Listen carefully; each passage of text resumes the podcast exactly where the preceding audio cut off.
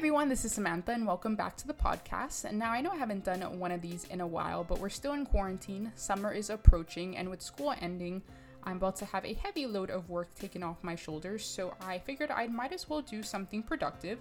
And what is more productive other than going over fitness and health myths? Now, this is a topic that it's very personal to me because I am taken so by surprise about the amount of nonsense that fitness influencers can get away with spilling just because they have millions or thousands of followers on Instagram.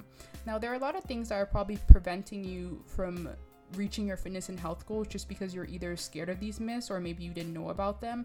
And I don't blame you because there's even nutritionists that don't know what they're talking about, and often they will lead you in the wrong way because you have to remember the health and fitness industry is a business like anything else, and we live in a society that's built off of capitalism and profit. So you have to really be careful where you're getting your information from. Now, I promise that the information I am providing is in your best interest, and while I am not a nutritionist or a kinesiologist or an expert by any means, I promise you that the information I am providing has been heavily researched and looked into because I would not come on here and just spill lies to you because I care about you. That's the point of this podcast. It's just to help people improve their lives and reach their goals. Now I do have to check myself on that just because just because I've done research doesn't mean I'm accurate. And if you Google any of the things I'm saying, you could probably find a decent argument refuting the information that I am providing. So you just have to be really careful where you're getting in your information from and just making sure that things are actually accurate before you choose to follow them. And I can promise that any information I bring to you has been heavily looked into and will not lead you the wrong way. Now the first one that I want to get into is probably my pet peeve in regards to the lies that people spread is something I get asked about a lot, and it's are carbs before bed making you fat? Now, just like in the 70s, people thought fat was making them fat in respect to macronutrients. But the thing is, you have to understand so the science says your overnight metabolic rate when you're sleeping and your resting metabolic rate at rest have almost a one to one ratio. If anything, it's like a one to one point pi digits ratio, if that makes any sense. Um, it's just very minimal in regards to how equal, how close to equal it is. Now, in English language, what this means is that there's almost no difference of eating your loaf of bread before bed and while sitting at your desk eating lunch. So you can choose to eat carbs at any point of the day if your concern is your calorie deficit. It's not going to make you gain any more weight if you ate them before you go to sleep. Carbs themselves are not making you fat. Even so, if this was the case, transient changes in your metabolic rate throughout the day are not driving your long term changes in body composition. It's determined by your calorie deficit. Now, the reason why people are so scared of carbs and why people think they're bad is because they are quickly digested and turned into body fat, leaving us hungry for more. This just highlights the importance of eating a high protein diet, whether you're trying to maintain muscle or not. It keeps you full longer. When you're full longer, you're thinking less about food, therefore, it's easy to eat in a calorie deficit and you will lose weight. So, carbs themselves are not inherently making you gain weight. The carbs are not evil. Sugars are not evil. Artificial sugars are sweeteners are not evil. It's when these things cause you to eat in a caloric surplus is when you're going to gain weight. And this fact is going to be highlighted a lot in this podcast in regards to discussing how you lose weight, how you gain muscle, how you eat in a surplus deficit, and so on. Now, the second point, myth kind of thing, is going to mainly apply to women, I would say but it can easily apply to men as well who use these kinds of terminology, but I see mainly girls saying it, is I want to get toned but not bulky. In quote unquote, I want to get thick. Now, I really don't know what this means necessarily. Um, when I think people say thick, what they really mean is that they want a tiny waist and a big butt. But what tone just it's toned is a word that's actually made fun of a lot in the fitness community. But what people mean when they say tone, it just applies to a lessening of body fat and an increase in muscle. And this will lead you to a lower body fat percentage in general. So, where your body fat percentage is essentially your ratio of fat to muscle. And so, if people want to say they want to get thick, it means that they want to lose weight um, and then they want to build muscle in their butt essentially. But what people don't understand is that you cannot target fat loss. You can choose to target muscle growth in certain areas. So you can do core workouts to strengthen your abs and your core, but you cannot target fat loss in them. You will not, you have to lose weight as a whole by eating in a calorie deficit. You cannot choose to gain weight in your butt and lose weight in your stomach. That's not how it works. And the best way to tone is to determine your goals. Now, my personal example is that I am personally trying to build muscle as a weightlifting beginner and lessen my body fat. That means I have to look at my BMR, which is my basal metabolic rate, which is the amount of calories I burn by laying in bed all day by doing absolutely nothing. So, say my BMR is around 1400 calories. This is just an estimate. Be careful when you use like online calculators and whatnot to determine your BMR because you might be led astray. Sometimes those things tend to overestimate the amount that you burn. So, you really got to be careful when using online calculators. The only real way to determine your BMR is just by testing, by eating less than you currently are and seeing if you gain weight um, or you're losing weight.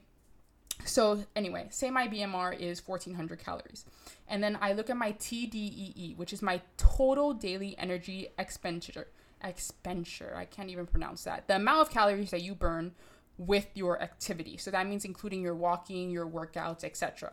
So say my TDEE is 1900 calories in order to lose weight, I need to enter a caloric deficit. It means I need to eat less than 1900 calories a day because that is the total amount of calories, including my BMR and my activity and my exercise, that I am burning in one day. So I need to eat less than that. If your goal is to gain weight, you need to eat in a caloric surplus, which means you need to eat more in that number.